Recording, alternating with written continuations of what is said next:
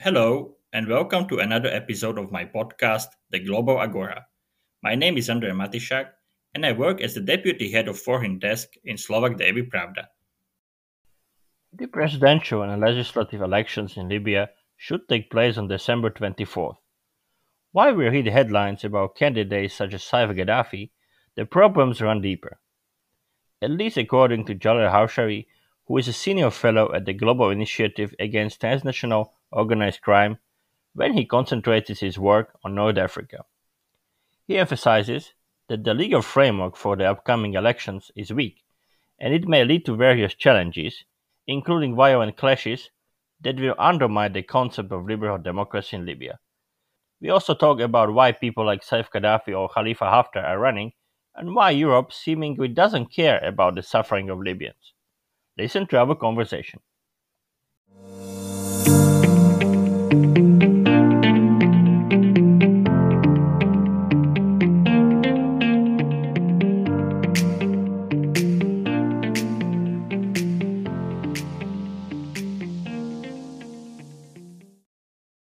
Correct me if I'm wrong, but it seems that Libya's political factions still don't have a common understanding regarding rules for the presidential and parliamentary elections that should take place on December 24th. What is the biggest problem here? Well, there are electoral laws. One was passed through in September for the presidential elections, and the other one for the legislative elections that was passed in October by the parliament. So the parliament, which is effectively the lower chamber in the east, officially declared two laws, and it did it in a very opaque, dubious circumstances. But when it did so, both the UN and some countries like France, and even to some extent the United States, they kind of welcomed, especially the law on presidential elections in September. It was immediately accepted as valid, even though it was voted in very questionable conditions. And the quorum was not met, and the majority numbers are not clearly there. But the bottom line is that both France, the UN, and you can even add the United States, they kind of applauded. They just were happy with that presidential elections law. What kind of situation did it create? This is where divergence begins, because you end up with a presidential elections law that is problematic in form and content, that is almost through a knee-jerk reaction embraced, celebrated by the UN and the states that I mentioned. And even before the what acts like the higher chamber, the High Council of State in Tripoli, of course, they rejected them for political reasons, mostly. So now you cannot say that there's no electoral law. There is an electoral. There are two electoral laws, but they were never ratified by the High Council of State. Not only were they not ratified, but the UN, France, and the United States, they never really maintained their enthusiasm of September. They kind of went into like a form of ambiguity. You know, they kind of half ask, they did this like this half request for a more robust legal framework, but they don't really say that there's a problem. So now we're like in the gray zone. And last week, on the 12th of November, you had the Paris summit, and Italy was much tougher. What Mario Draghi said was that there was no legal framework. And so he's not saying that there's a electoral law. He says there's no legal framework and we need one. Will such a statement change anything? That's a very strong statement. It's not necessarily for political reasons that he said it. It's actually arguably true. And Britain also said we need a more robust legal framework and we need a contribution, including from the House of Representatives. So when you say that, like Britain did, you're effectively saying that the House of Representatives is needed. It needs to be active now in the form of a willingness to issue amendments to the laws that it issued. There's an expectation on the part of Britain and Italy and of course, a lot of Libyan factions. There's an expectation that maybe the House of Representatives would be willing to recognize that what it issued in September and October were flawed laws. Because if you issue an amendment, it means that your first attempt was not that perfect. And of course, this is a political question. Why are they not willing to admit that those laws should be improved? This is not a technical question. It's really about politics. The parliament did those things for political reasons, and it doesn't want to admit that it has to try again. It doesn't want to admit that anything is needed. So there's a silence on the part of the House of Representatives, which means, you know, what we did was perfect. Don't need us. You know, the House, the High Council of State is supposed to ratify it. We did our part. The ball is not in our court, and it's really about everybody else except us. We are above board. We are not to be bothered, and there's nothing to expect from us because we did our homework. If there's a problem, it's with other people. This explains a lot of the stalemate, because let me finish on this. The stalemate is also due to the fact that internationally, no voice is willing to exert pressure on the House of Representatives, because the United States could do it, the UN could do it, France could do it. Oh, these three could do it, and it would make a difference, but they refuse to do it. They refuse to insinuate or admit or acknowledge that the factions in the East are not entirely perfect. Those three voices do not want to say that the East has to do something now.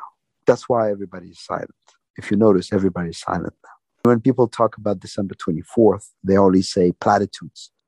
It's interesting what you are saying, because a few weeks ago, I talked to the UN Secretary General's Special Envoy for Libya and the head of the UN support mission in Libya, Jan Kubiš. Among other things, he said that while there are various disagreements within the international community regarding Libya, basically all actors support elections. Do you see it differently? First of all, when somebody tells you that everybody supports elections, it's meaningless, because that's not the issue. The reason you call is not because you heard that there was going to be a vague attempt to do elections in Libya. The reason you called me is because we are less than 5 weeks from December 24th. The question is not whether or not elections should happen in Libya. The question is whether or not the first round of the presidential elections should happen on the 24th of December, 2021. That is not the only question, but this is the principal question. You know, there's a lot of Libyans who are honest people. Not everybody is honest, right? Not everybody is genuine. But I know a lot of Libyans who are perfectly honest people, who are in favor of a good, robust electoral process in Libya. But at the same time, they are against the idea of going in this next month and doing the first round of the presidential elections on the 24th of December, 2021. Because if you do it so fast, it means automatically that you embrace the electoral laws that I was talking about a few minutes ago. So when Jan Kubiš says to you, everybody in Libya agrees that there should be elections, he is wasting your time, because that's not the issue. Should the election be postponed then? Would you support it? You know, I could support anything. I don't matter. I could get hit by a truck tomorrow. It would make absolutely no difference on the life of this nation. I have no influence over what happens in Libya. Okay, what my job is to describe what I see and try to analyze it in objective, verifiable ways. Then let's say that the elections will take place. Let's try to analyze it. What would it mean for the country? Anything positive? Well, what it would mean if you go ahead with the current electoral laws. Imagine that days continue to go by and weeks continue to go by and no new legal framework is put together. So in other words, the only legal framework is the two electoral laws that I was talking about, September and October 2021, issued by the HR. Imagine that you go into the first round of the presidential elections on the 24th of December, 2021, based on those two laws. What you will see happen between now and then is that you'll have entire communities, entire municipalities, entire neighborhoods. They will shut down the electoral offices. They will shut down the polling stations by force, because there are not all communities believe this, but some communities, including meaningful ones in terms of demographic size, they are opposed to those electoral laws. As the day of December 24th approaches, what they will do, they will use physical coercitive means to shutter polling stations. In some places, the factions interested in shutting down polling stations will be attacked by other factions that are deeply in favor of those electoral laws. So you'll have clashes in some places. Not a big war, but you'll have local clashes that are bad enough, right?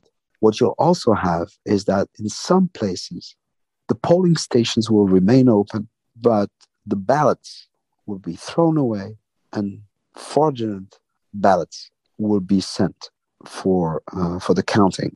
In some other places, the polling stations will be open, but the communities will boycott. So you'll have a very low level of participation. And then, importantly, the 25th of December, people will start waiting for the results. At some stage, the results will be published.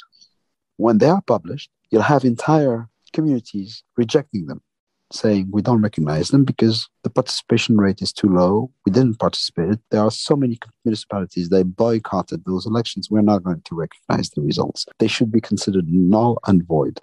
At the same time, some of the factions associated with some of the candidates, because the candidates will be disappointed by the scores, their scores, they will also accuse the other candidates of fraudulent activities, falsification, illegitimate behavior, and so on and so forth. So most of the candidates that will be disappointed by their own performance in terms of percentage, they will not recognize they lost. They will say the whole thing was rigged. So you'll have a deeper polarization. Some candidates will be so disappointed, they will say, we are obviously in front of a conspiracy. We really tried peaceful means, but we are being made fun of, we are being mocked. So we have no choice but to grab our guns again and conduct a form of offensive. It is not going to be the war that you saw in 2019 with drones and hospitals being destroyed and civilians being killed by the dozens. But it will be bad enough. It will be like small, nasty offensives in different places. And then, and this is probably the most important thing I could tell you, is that people will realize that the electoral laws were indeed quite fragile. What do you mean by this? They are fragile in the sense that they don't guarantee a time frame for the second round of the presidential elections. You remember, you just notice the very bad environment that I'm describing for what happens after December 24th. In that moment of confusion, that moment of polarization, that moment of uncertainty, people will look at the laws and will look for some legal mechanism based on those laws that guarantee, a mechanism that guarantees that the second round must happen within, let's say, 60 days. But it doesn't exist. It doesn't exist. There's no time frame. So you combine the legal absence of a mechanism that gives you some kind of a time indication of when the second round should happen, and you combine that with the environment that I just gave you, that I just described for you, what you will get is basically the absence of a second round for the presidential elections. Now, imagine that you say, that's too bad. We don't care about the presidential elections. At least we should have the legislative elections. Same problem. The legislative elections are linked to the presidential elections in the laws, but not in terms of time frame. So there's no way for you to guarantee, let's say, the synchrony between the legislative elections and the second round of the presidential elections. So people will start fighting each other and debating each other on when to conduct or whether to conduct the second round. And the legislative, they will even be in deeper uncertainty. In all likelihood, what will happen is that the second round of the presidential election will not happen and the legislative elections will not happen. And if they do happen, we have no way of guaranteeing that they shouldn't happen at the same time. So this means that the people who have an interest in maintaining the parliament as it has been since 2014, 7 years, people interested in keeping the parliament unchanged for more than 7 years will say, why don't you hold the second round of the presidential and we'll look at the scores. We'll look at the results before we decide. So it will be basically, this means that the legislative elections will be held hostage. So you will have lost the synchrony and you still do not know whether or not the parliamentary elections are going to happen. You see, based on what I'm describing, and I'm trying to basically give you a very honest picture. So what this means is that we cannot go into the 24th of December. It's almost impossible. It means that under the current legal framework, the elections will cause more problems for the country. Can I put it that way? I really like liberal democracy, especially when the process has a high level of integrity, when it's robust, when it's well-defined. And I know that the popular sentiment is not necessarily going to be there everywhere. I know it's going to be difficult in terms of the circumstances, but at least I have a good, robust process that I know I can fight for. So I'm going to fight for a good process, and I know that some bad players are going to give me a headache. But I think it's worth it. This is not the case here.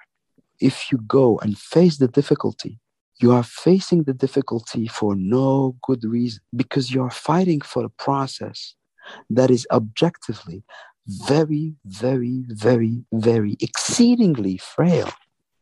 So you are basically playing with the concept. You're playing with the notion of liberal democracy in a nation that doesn't have a tradition in it, that in fact has been in conflict for the last 10 years. And you use the notion knowing full well that the process that you have in your hand is not worth it. So what you're going to do effectively, if you proceed, if you go ahead, you're going to discredit the concept for the sake of a process that is not even worthy of the name of a process. So you're doing something completely suicidal. It's not about difficulty of democracy. It's difficulty of something that is not even worth it. Yeah, I think this is a very good point, and also a very important point, especially for the future of the country. But no matter what will happen, it's clear that the upcoming elections are generating some headlines, especially regarding the presidential candidates. Saif Gaddafi, the son of Libya's dictator Muammar Gaddafi, that was killed in October 2011, has registered as a candidate in the presidential elections. How important is his candidacy? Who does he represent? Well, I think it's symbolically important. It's important in the sense that it will have an effect for sure. It's a psychological effect. It's an effect of mobilization. It's an effect of polarization. It's an effect of reviving some of the factions that have been loyal to Muammar Gaddafi, his father. So there's a lot of ramifications that are worth our time and attention, but not because he can win and become president. See, there's a difference between the symbolic effect of he was able to orchestrate. All these things are very important in the life of the nation because it revives a lot of bitterness, a lot of desire for revenge, it's an opportunity to correct some of the humiliation that has been undergone by entire communities that were throughout the last 10 years loyal to Muammar Gaddafi. So all these things that it's stirring up are important. But at no point did I say to you that I believe that there's an electoral process, that I believe that his candidacy is going to be accepted. And certainly, I never said to you, because I don't believe it's the case, I never said to you that he is popular enough and the process is robust enough and the state of the nation is unified enough for him to actually win. And he doesn't care. It didn't apply because he thinks that he is in Denmark and everything is robust and he's going to win. That's not the reason. He knows that he doesn't live in Canada or Denmark or New Zealand. He knows it. He knows that he is operating in a very, very fragile environment. Actually, that's the reason he did it, because he chose a moment of vulnerability. And this is actually the moment to get the largest amount of bang for his buck. He's also fragile, but the environment surrounding him now is even more fragile than he is. That's why he chose this particular timing. It also explains the location, Southwest. What is the Southwest? It's an area that is very divided, where Haftar is weak and where Tripoli and Misrata are weak. So he's obviously looking for areas of weakness in order to look strong. And his candidacy, if it's rejected, he will utilize that as well. He will say, see, I told you, I'm so popular, they prevented me from running. There is a conspiracy. The reason there is a conspiracy is because of the foreign states. The reason the foreign states did that conspiracy is because they know deep down in their heart that I'm very popular. And he's going to basically utilize that, exploit that for narrative purposes.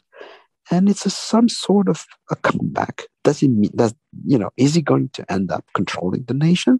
No, of course not. No, absolutely not. If you ask me, no. Another news from Libya that generated headlines this week was Khalifa Haftar announcing his presidential election bid. It was expected, but how do you read this? Well, Haftar, what makes him peculiar as a candidate is that he's the only candidate that really has a very vertical control over a large number of municipalities and districts. So in those areas that he controls from a military perspective, especially in the north of Cyrenaica, what will happen there is effectively what happens in Egypt when there's an election, or what happens in Syria when there's an election, is that he will be able to deliver a performance of 93% or something like that because of fear. Is it enough to win? No, but same thing, he doesn't really care. He's like, why did he send his son to Israel? Does he actually believe that his control over the west of the country, which happens to be the most populous, which happens to be the very area that he attacked, does he really believe that he is going to suddenly tomorrow control the west? As I said, more than 2/3 of the population is concentrated in the northwest of Libya. Does he actually believe that he will be so comfortable as a leader that he will be able to deliver a recognition of Israel in that area, in that part of the nation that has roughly the same tradition as Tunisia and Algeria in terms of the relationship with Palestinians? Of course not. He doesn't believe that. He doesn't truly believe that he's going to win. He's just utilizing all of this to depict himself as a victim. In that logic, he will get more support from Greece, more support from Israel, more support from a lot of factions within Washington, a lot of support from maybe France. And so what I'm saying to you is that the elections, by being implemented in such vulnerable ways, will contribute to deepening the de facto partition of Libya. At the end, does it really matter who wins, or even who is a favorite? I cannot speak in those terms, because if you think in terms of winner, it means that you believe in the electoral process. Mm. Like if you sue someone in a country, if you sue someone legally, it means automatically that you believe in the system. That's why you believe you're going to win. That's why you're suing. But what I'm saying here is that because you believe the process is robust enough. Here, the process is not robust enough. So, of course, if there's a winner tomorrow, it will matter. But between where we stand now and having in a clear manner the identification of a winner through rules that have been more or less recognized as being coherent, there's a huge chasm, there's a huge distance, which I don't think can be crossed. Not now, not in this legal framework. Yeah, I got it. But we are talking about elections, and many in Europe look at Libya almost exclusively through the lens of migration and see the transit country for refugees and migrants. And in fact, my country also, Slovakia. How narrow-minded is this approach? The mentality that you noticed, the reason it's so vivid, the reason it's so widespread is because a urban center of 1.5 million people called the Greater Tripoli area was attacked for 14 months. A crisis that displaced somewhere between 60,000 and 100,000 Libyans. It also killed, in total, somewhere between 3,500 and 4,000 Libyans. And this crisis has been a tragedy for Libyans, but it didn't really cause a spike in migrants' arrivals in the EU. So now the mentality in Brussels and in Rome and Paris and so on and so forth is that you have the migrant thing on the one hand. Maybe it's going up. Right now it's going up because of Ethiopia, because of the weather, because of economic crisis in Sudan, because of all kinds of stuff. It's going up. But you can look at it and decide on this way, in a certain way. And completely separate from that, you have the suffering of Libyans in their own country. And now people, especially from an EU perspective, are implicitly assuming all the time that the two things have almost nothing to do with each other. So if you tell them, look, if we are going into an election, let's say, and the election itself, because it's badly designed, is going to create mayhem, they are not truly worried because they think it's mayhem amongst Libyans. But who cares about Libyans? They can kill each other the way they did in 2019. Who gives a damn? It doesn't matter. So that's the legacy of the war of 2019 and 2020. If you go to any European parliament, you could talk to them about Libyan suffering. Nobody cares. The reason nobody cares is because not only do they care about migration, but they also believe that there's no connection. If they believed that there were connection, they would end up caring about the suffering, not because they are altruistic, but simply because they are selfish and they don't want to end up with a high level of departure. Yeah. But for whatever reason, the way the war of 2019-2020 unfolded, it unfolded in a way where people suffered a lot, but the number of departures by Libyans didn't go up, and the number of departures by non-Libyans didn't go up in terms of arrivals in the EU. So that's why the mentality is so cynical. This was another episode of my podcast, The Global Agora. Subscribe, listen on Spotify, Google Podcasts, Apple Podcasts, and all the other platforms. Thank you for listening and stay tuned.